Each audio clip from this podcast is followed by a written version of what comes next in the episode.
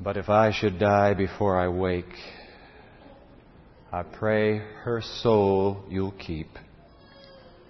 Forgive her, Lord, she doesn't know that you gave life to me.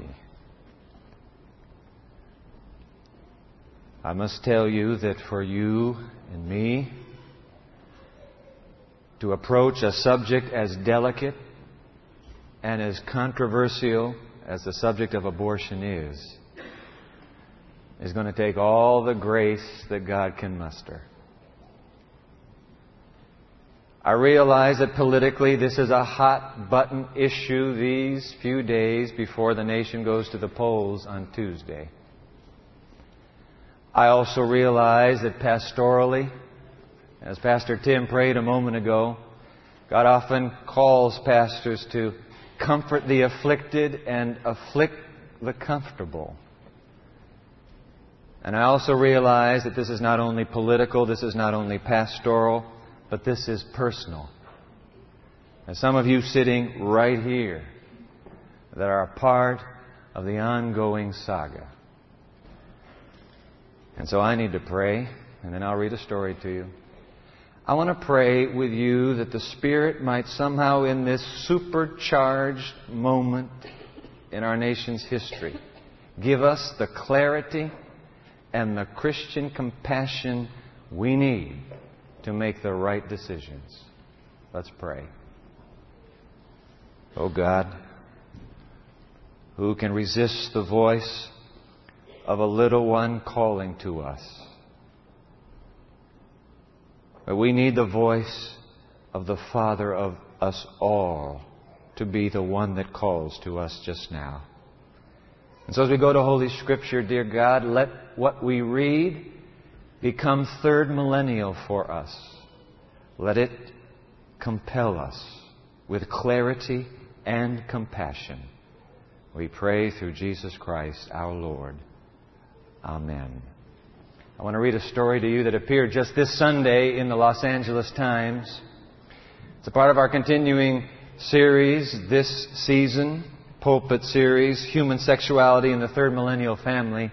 And when I found this story, I knew it was the right one to share. It's Dateline La Kremlin Bicetre, the country of France. Just appeared on Sunday. For Charlotte, a 28 year old single French woman who works for an internet company, the RU486 abortion pill was no miracle drug. Two weeks after taking it, she still hurts and still bleeds. But the hardest part the, for, for the gentle, sensitive Parisian was being the central actor in the abortion itself. There was no anesthesia, no wake up and it's over relief. She wasn't even at a clinic at the critical time. Instead, it happened as she sat on the toilet in her, in her boyfriend's apartment alone. I was worried about having to participate. She's trying to explain now to the reporter why, in fact, she made the choice to go with the pills rather than with the normal suction form of abortion. I was worried about having to participate, about seeing things, about the blood, the young woman says, speaking on condition that her last name not be used. An abortion by surgery would have been hard, harder, Charlotte said. It's a violation of the body. What a horror. And so after ingesting three RU486 pills and being injected with the drug, prostaglandin, Charlotte was taken by her boyfriend from the clinic to a small studio apartment on the right bank in Paris to try, to try to get some sleep. She lay down, but soon felt things stirring inside her. Bleeding heavily, she got up and went to the toilet. I felt fragile, morally and physically, Charlotte says. Even that word expulsion, I really don't like it. It's too clinical. Soon after it was over, her boyfriend returned home bearing two presents, a sweater and a bracelet. An unwanted pregnancy, and boy, does he get off fairly cheap. Just a sweater and a bracelet. I guess the man never has to pay the price, does he? Charlotte got up, looked at herself in the mirror, and cried a lot. This happened on Friday. The next Monday, she was back at work. After all, life goes on. Goes on, all except, of course, for that little life that the two of them, the two of them aborted. RU 486. Look at that Time magazine cover. Just five weeks ago, the Food and Drug Administration of the United States government finally gave its, as it were, good housekeeping seal of approval on this yellowish white tablet, soon to be available at abortion clinics and most doctors' offices across the nation. RU 486. How, how, how, does Charlotte, I'm intrigued by that line of hers, how did she put it after she had ingested the pill? An, an abortion by surgery would have been har- harder, she says. It's a violation of the body. What a horror. You know, ladies and gentlemen, I want to, with you, grant her every uh, a bit of understanding here, but it's strange, her analysis of abortion. It's a, she speaks of her body. It's a violation and a horror, but nary, not a single word about the horror and the violation of another body that was eliminated with the ingestion of that drug. Turn with me for a moment to the tale of another womb. In fact, there are two wombs in this tale.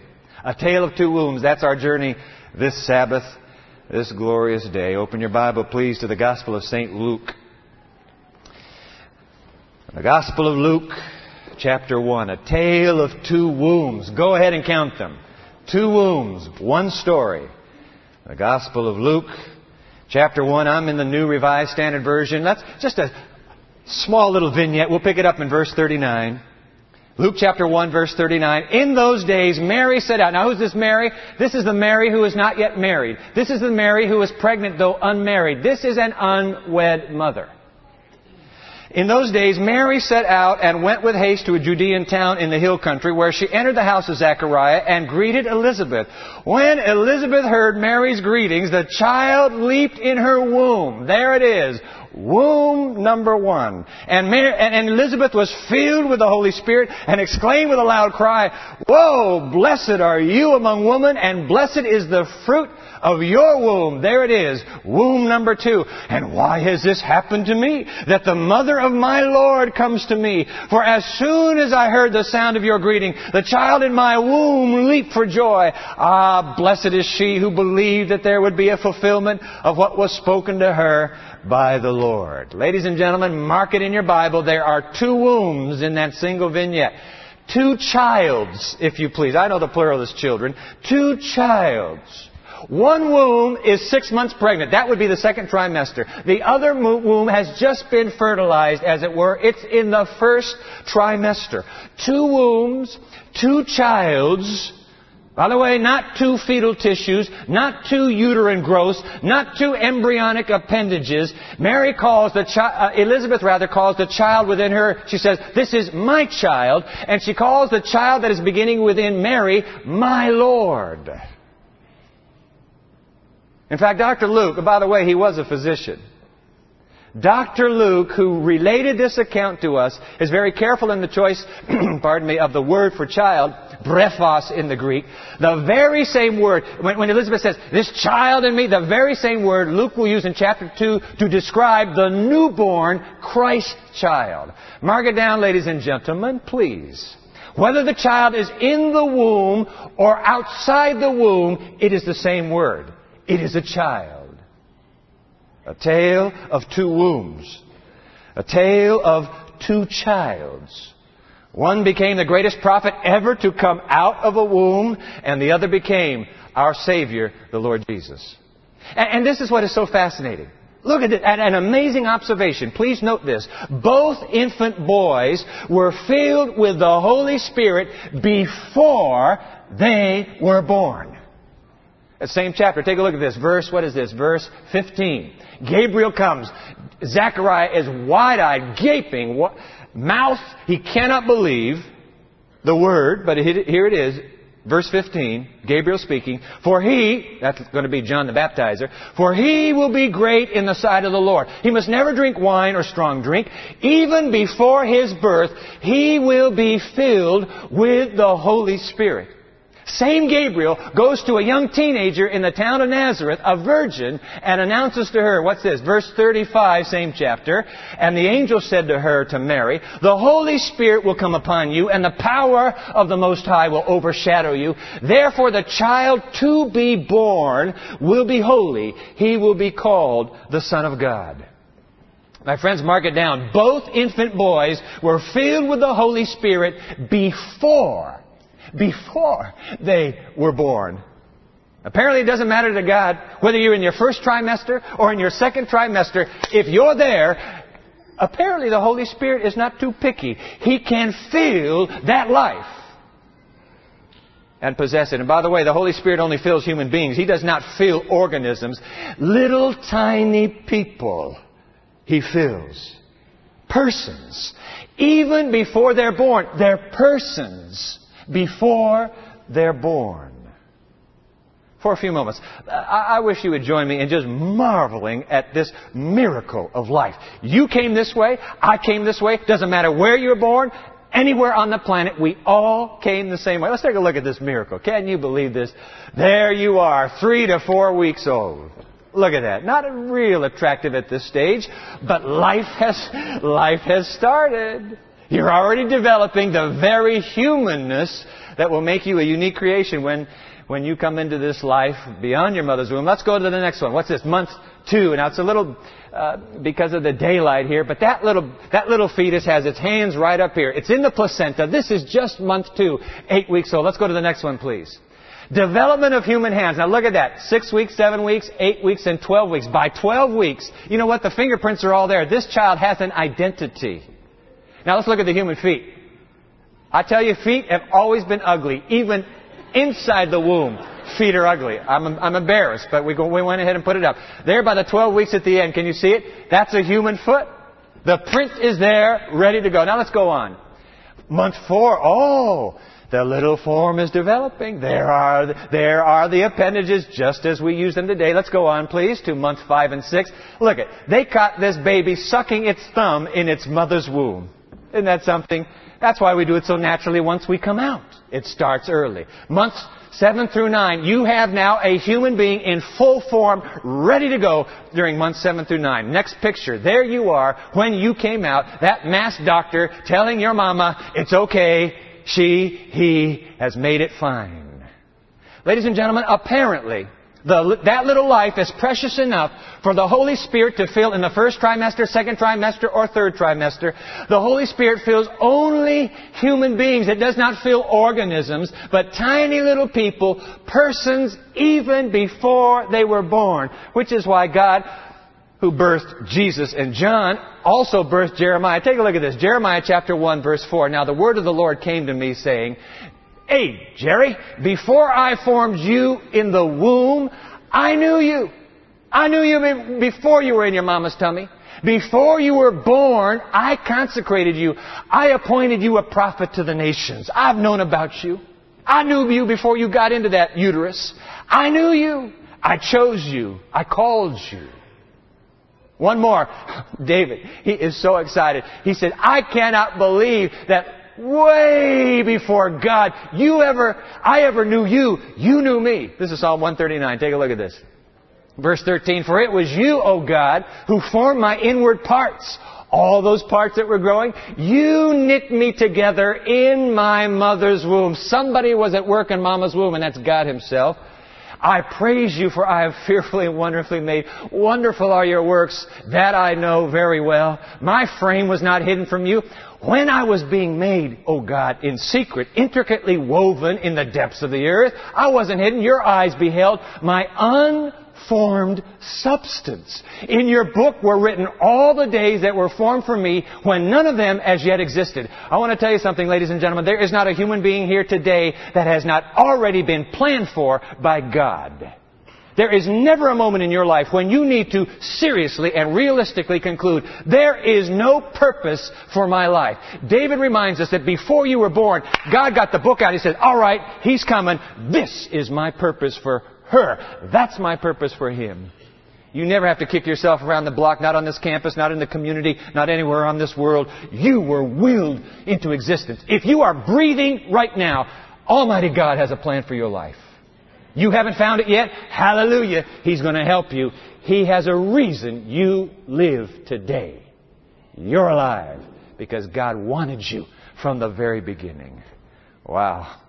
You may have thought your destiny first became a reality when you choked on that first lungful of air outside your mama's tomb, but I want you to take note, ladies and gentlemen, the Bible jubilantly declares God knew you and planned for you before you ever saw the light of day.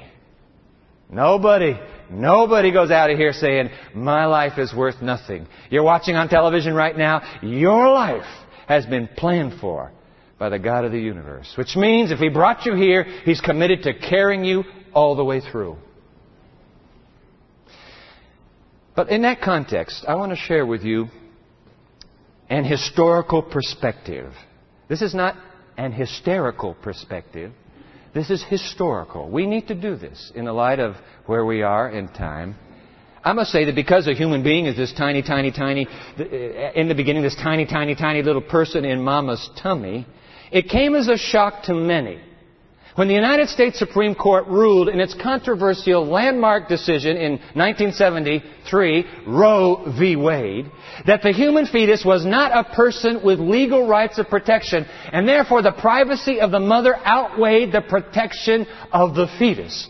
Which meant that the mother was given the right to decide the fate of her unborn child without undue governmental or societal interference. Now the court was clear. Oh, no, no, no. Yes, the, the unborn is human. It is just not yet a person. In fact, their words are, it has a potential life. But that potential does not give it yet a legal right as a person. You know, I would like to sit down with Elizabeth and Mary and explain to them that that which is within them has no legal right yet. How, how, are you going to tell that to that young maiden? How are you going to tell that to that aged matriarch? Your child has no right, no protection. That what God has already filled in the first trimester really can't be protected. Not even in the second trimester. Oh, yes, non persons. Whoa. Our country knows all about non persons to be sure. Listen carefully. In 1857, in its landmark Dred Scott case, known technically as Scott v. Sandford, The United States Supreme Court ruled that the black race was less than human and that a black slave was the property of the white slave owner. To free a slave, this is how the court reasoned. It, that would violate the Fifth Amendment by causing undue financial hardship to the white slave owner. Apparently, the slave owner is more truly human than the slave. You don't believe me? I want you to read the words. Chief Justice Taney, himself a slaveholder, by the way, wrote the majority opinion, and he appeals to history for the opinion. These are his words. The, they, the blacks, had for more than a century been regarded as beings of an inferior order and altogether unfit to associate with the white race, either in social or political relations, and so far inferior that they had no rights which the white man was bound to respect and that the Negro, and he left it lowercase, and that the Negro might justly and lawfully be reduced to slavery for his own benefit. He was bought and sold and treated as an ordinary article of merchandise and traffic, whatever profit could be made by it. Ladies and gentlemen, in that astounding ruling, the Supreme Court declared that black slaves were not legal persons, but rather they were possessions. They were property that could be disposed of at the whim or wish of the slave owner. Now I want you to follow the logic. Just, just hang on for a moment. If you can rule one human being a non-person, as it were, then the fate of the non-person will be subject to the other human being that you rule. Oh, no, this one is really a person. So the person can decide the fate of the non-person. Superior persons can determine the fate of inferior non-persons, as it were. Which in the end, the 1973 abortion ruling, Roe v. Wade, has done. It, is, it has differentiated among humans those who are persons and those who are not yet. Not yet persons. By that very careful legal distinction in both rulings, the Supreme Court was legally able to deny protection to two categories of human life slaves and the unborn. It was done in court. Now, fortunately, hallelujah, 11 years after the Dred Scott decision, after the Civil War, Congress overturned the Supreme Court decision by passing the 13th and 14th Amendments that declared of the United States Constitution that gave to all living human beings the legal protection of persons. All living beings except, of course, for the unborn. No protection for them. They are not yet persons worthy of legal defense. I'm telling you folks, it is utterly incongruous to me. I, I, don't understand this. We as Americans, in the third millennium, we would find this absolutely repulsive that somehow you would declare a certain segment of the human race inferior by racial basis. And yet we, the same Americans, are willing to allow over one million abortions a year, all because the same institution that declared blacks inferior 120 years earlier declared that the unborn are not yet deserving of legal protection. They are non-persons. Potential life, not yet. I repeat, what the court ruled about the slaves, it essentially ruled about the unborn. Inferior life forms, non-persons, unprotected by the law. In those days, Mary set out and went with haste to a Judean town in the hill country where she entered the house of Zechariah and greeted Elizabeth.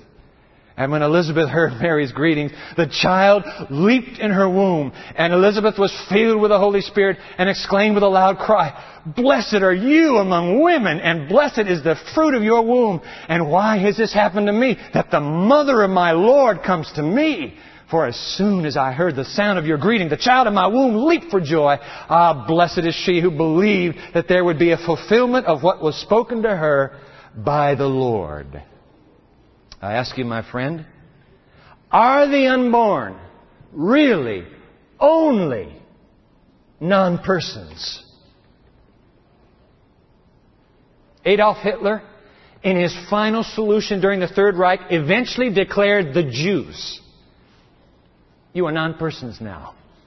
Economically, that would be helpful. Unessential for the good and growth of our fatherland. You are now non-persons. Richard Fredericks, in a disturbing analysis of Hitler's final solution, notes that the seeds of evil were actually planted back in 1920 in a book that was published in Leipzig, Germany. Title of the book, The Release of the Destruction of Life Devoid of Value. Now I read this, and I want to put the quote on the screen in a moment. I read this, and I'm saying to myself, is, it, is, is this going to happen to America? Has it already begun to happen to us in a culture of death? Take a look at this.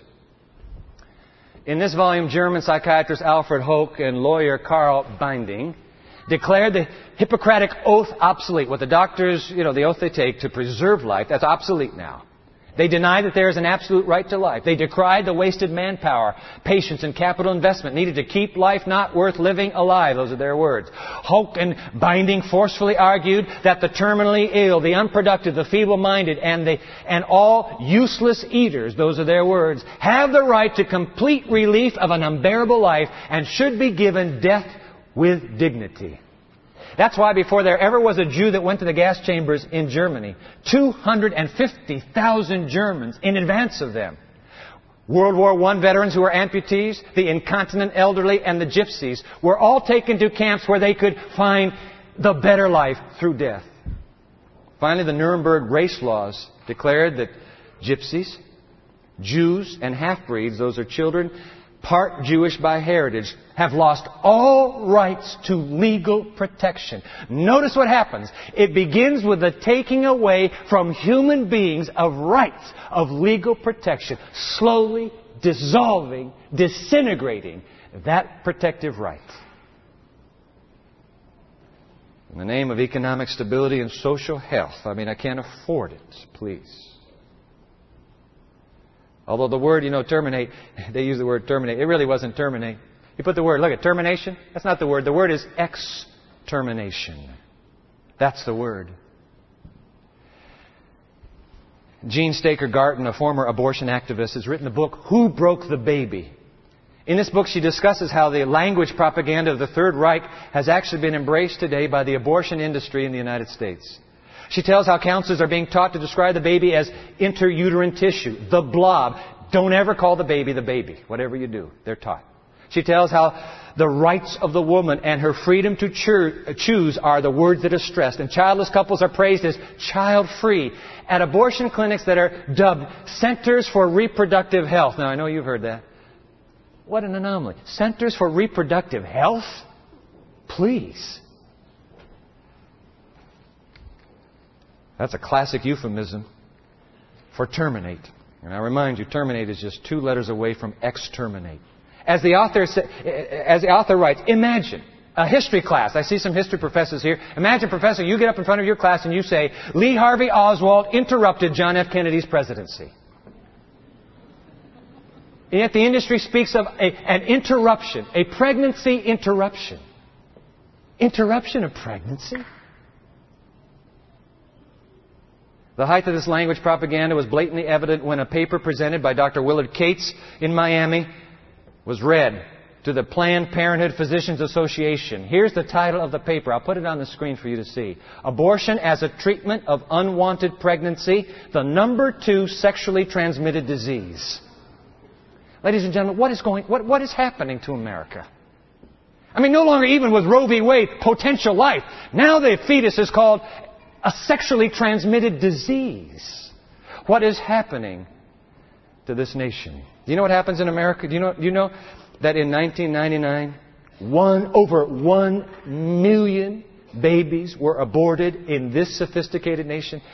Every 30 seconds, a baby in America is aborted. Every 30 seconds. You say, oh, come on, Dwight. Well, we know the reason. It's rape, incest, the life of the mother. 97% of those 1 million plus had nothing to do with rape, incest, or the life of the mother. 97% of those abortions last year were performed for matters of personal convenience. They, it became a method of birth control, getting rid of an unwanted pregnancy. Roughly, listen to this statistic, roughly one half of women who had abortions had no other children. It isn't like, you know, I have, I have, I have so many kids to feed, I just can't take one more. No, they didn't have any. 44% of women who had abortions had at least one previous one. 20% of the women who had abortions were married, 80% were unmarried. And the highest abortion rate in the age group is the age group at Andrews University 18 to 19 year old women, the highest abortion rate. What has happened to us? You say, oh, come on, Dwight. What, what, what is the problem? Why are you always talking about the women? Where are the men in this story? And you are absolutely right. For every statistic on that screen that was a woman, there was a man somewhere who was culpable for that statistic. I want to say the word to the young men who are here who are saying, well, boy, I'm sure glad that they're getting this straight for these girls around here. I'm telling you, sir, you are the culpable one. In fact, it will be laid at the doorstep of the man more than the woman. The guilt of abortion. That woman cannot get pregnant without you being the aggressor. It only works that way. Do I have to put it on a screen to show you? She can't get pregnant on her own. You have to be the aggressor.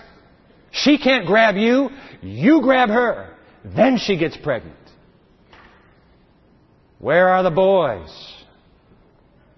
Who want to take responsibility. Oh, this is a women's problem. I hope they get, I hope Lamson Hall really deals with this. I know what others of you are saying. You know, Dwight, you're, you're, very, you're very heartless. I mean, it's easy for a man to stand up front and deal with a woman's issue here, but I have a right to choose. I have, I have reproductive freedom. Yes, you do, ma'am. Yes, you do. But I wouldn't suggest by that that there's been no way for the rest of us to measure the pain that has ensued from an abortion. Because I had a little girl come in. She was a mother for a while. She is no longer a mother now. And she came in and she sat down. And I am telling you the gospel truth. She began to cry and cry and sob hysterically you know why she's crying? Just what you saw on this plate. Exactly what you saw. After he gets her pregnant and talks her into the abortion, he said, I don't love you. I am not sure yet where my life is going. Adios, senorita. And he left her high and dry. She's lost her boyfriend, and now she has lost her baby, and she's sitting there. She doesn't know what else to do. She's just sobbing. Well, what else would you do? Do you know what now? Psychiatrists are analyzing post-abortion trauma. That's what they're calling it. In fact, they're naming it after the post-traumatic stress syndrome, PTSD, that came out of Vietnam. Remember when the Vietnam vets came back and they were all messed up and they just couldn't hang on to life? They're now finding that is exactly what is happening to young women who are going through abortion. They are calling it the post-abortion trauma. I want, to, I want you to see this, sir. I want, I want the young fellas to see this. This is what you do. This is what she lives with many times for the rest of her life. I want to put these 10 characteristics of this post-stress trauma. Number one, there's a re-experiencing the event through vivid memories and flashbacks.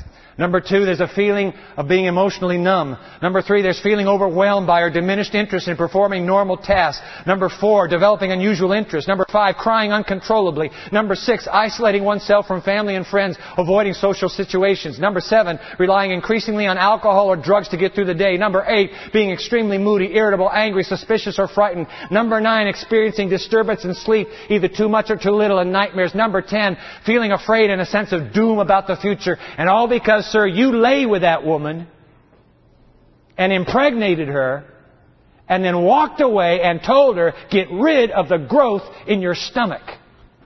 You did it, and now she suffers. Thank you, sir. Awfully thoughtful of you. A physician who's performed over 20,000 abortions. Listen to the abortion. He's called an abortionist. That's, that's what he does for a living.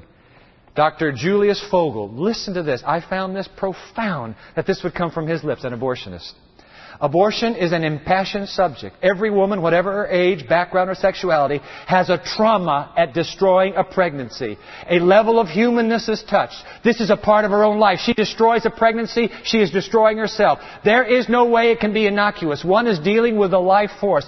It is totally beside the point whether or not you think a life is there, you cannot deny that something is being created and that this creation is physically happening. Often the trauma may sink into the unconscious and never surface in the woman's lifetime. But it is not as harmless and as casual an event as many in the pro-abortion crowd insist, writes the abortionist.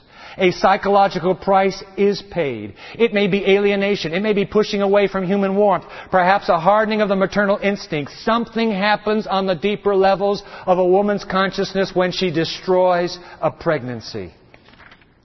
That woman, that, that, that young, no longer mother is sitting in that chair and she is crying her eyes out. What am I going to say to her? What can I say to her? She already knows it. There is nothing I can say. She knows she's reaping what she sowed. Nobody needs to tell her. That would be heartless. She already knows that this is the very reason why when God created sexual intimacy, He put it in a box and He wrote on the outside of the box for husbands and wives only. Only. This is the reason.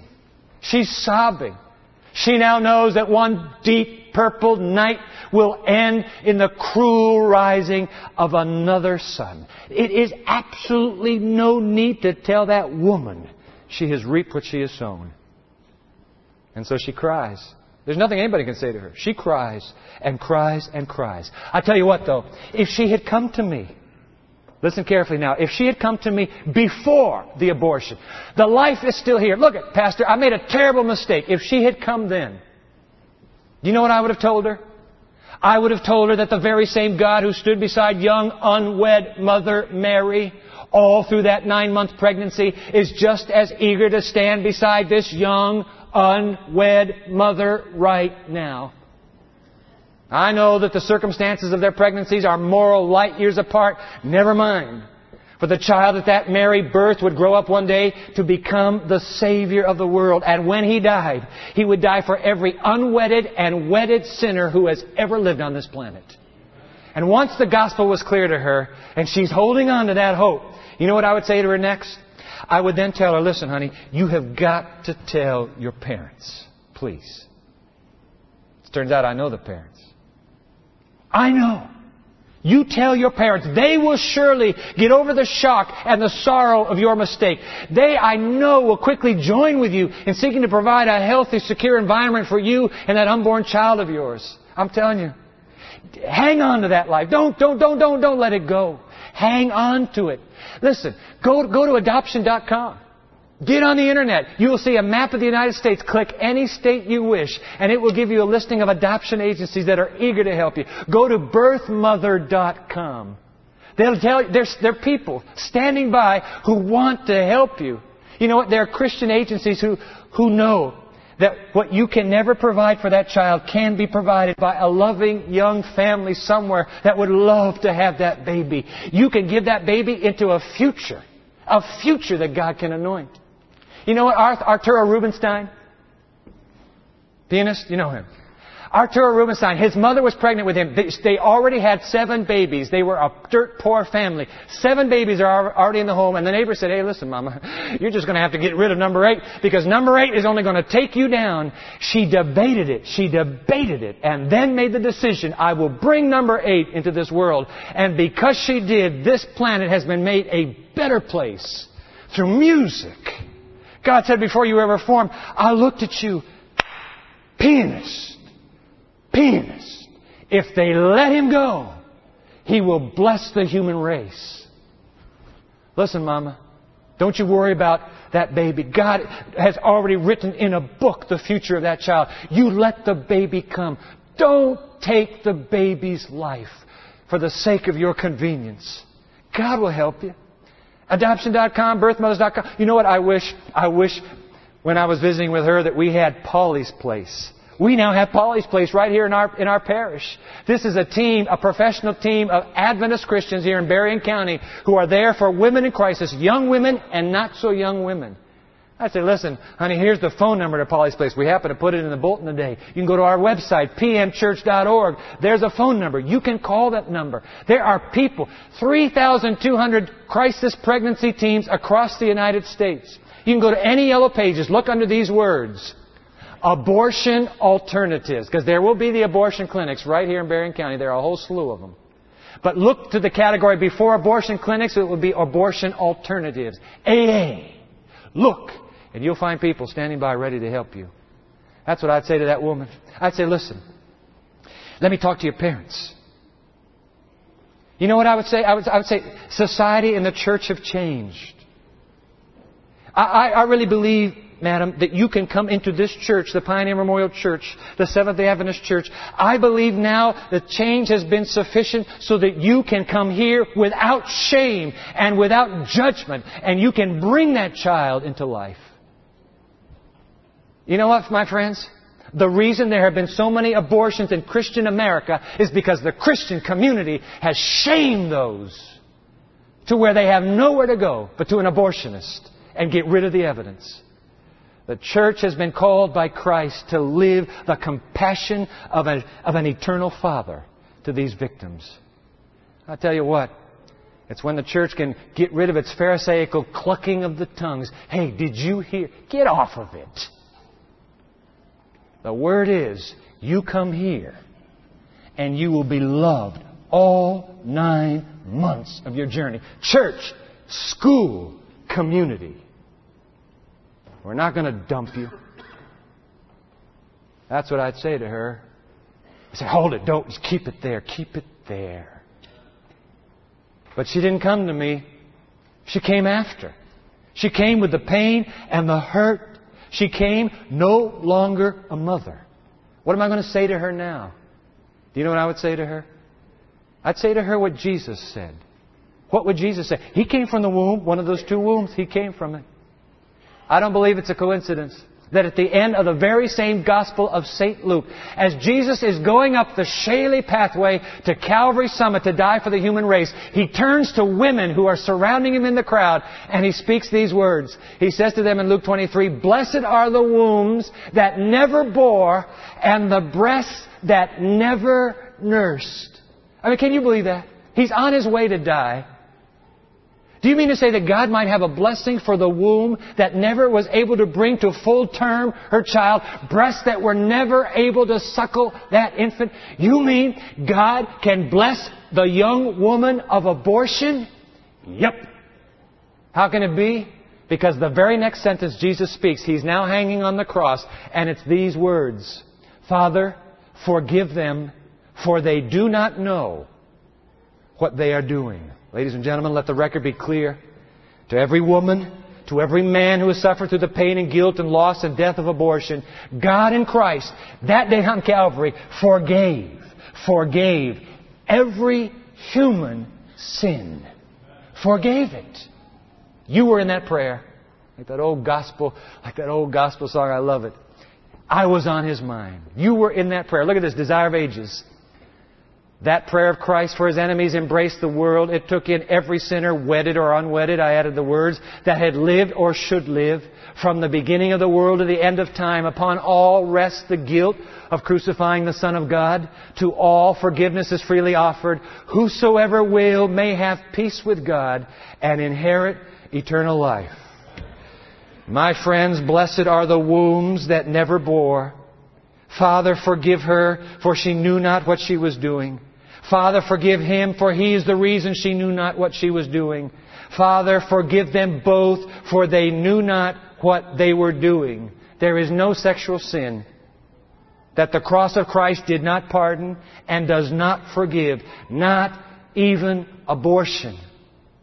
Say, but come on, Dwight, I, I, can't get the, I can't get that life back. Hey, Jesus prayed for Roman soldiers who weren't going to give him his life back either. The issue is not getting the life back. God brought Jesus' life back, and God can take care of that life that you aborted. God is big enough to handle that little life. God, you trust Him. He can bring life back. You need to know, sir. Madam, you need to know that you have been forgiven you can start over. I love that. Psalm 147 verse 3. He heals the brokenhearted and binds up their wounds. Hallelujah. Hallelujah. I want to end with a picture. Oh, look at this picture, will you? What a story behind this picture. Have you seen this picture? Have you seen it in the news? We downloaded it, got it on the internet. Look at that picture. What I want you to see there is that that is a human womb. That's a mother's uterus. Now, I'm going to tell you the story. That the parents went to Vanderbilt University in Tennessee, the medical center at Vanderbilt, because their, their child had uh, spina bifida. You know, the spine went open. They, they had never done this before. It was risky. They had, they had no precedent. But the doctor said, if we don't go in to that little human being inside of you, mama, and repair that spine, he will be, it, it, he will be drastically affected. And so they had to invent new tools, tiny little tools. The sutures were less than the width of a human hair. They said, okay, we're going to put you under, we're going to perform a C-section, open up your stomach, your, your abdomen. We're going to remove the uterus and set it up on top of you. So that's what they've done. And then the doctor said, we're going to have to go inside the uterus to get to that little life that's there. And he cut the hole. And after he had cut the hole, his hand was just going over the top of the womb when shooting through the hole comes the tiny fist of that baby boy and the boy grabs the surgeon's finger. What you see there, the cameras were clicking because it was an experimental surgery. What you see is the baby holding on to the finger of his Savior. And he would not let go. In fact, we have another shot where the, the, the, surgeon lifted his hand up and that little arm went shoo, straight up as, as long as he could hold on to that finger. I'm not letting you go now. You are my salvation. Ladies and gentlemen, that, that picture right there is a metaphor of Calvary. That's a metaphor of human salvation by the God of the universe who knew we were lost unless He made radical intervention. And when that little hand shoots out and grabs the finger of the Savior, it's a picture of you, madam. It's a picture of you, sir, realizing you can't clean your life up, but God can save you right now if you will take that nail scarred hand and hold on to Him by faith until He comes. That's the good news. I want to make an invitation today. This is the end of this little three part series on sexuality within the human family. I want to make an invitation right now. If there's anybody here today that needs to reach out and grab hold of the hand of your Savior. Wherever you have been, it matters not. Sexual sin, non sexual, it's not the issue now. If there's anybody here who needs to grab the hand of the Savior and hold on by faith to Jesus and start over completely, brand new beginning. I'd like to invite you to come step out of that pew right now and come here to the front and I want to have a prayer with you. You're not saying a word about why it is you're coming for any reason at all. But if today you sense that Jesus is calling you to make a brand new beginning, I wish you'd come forward right here to the front.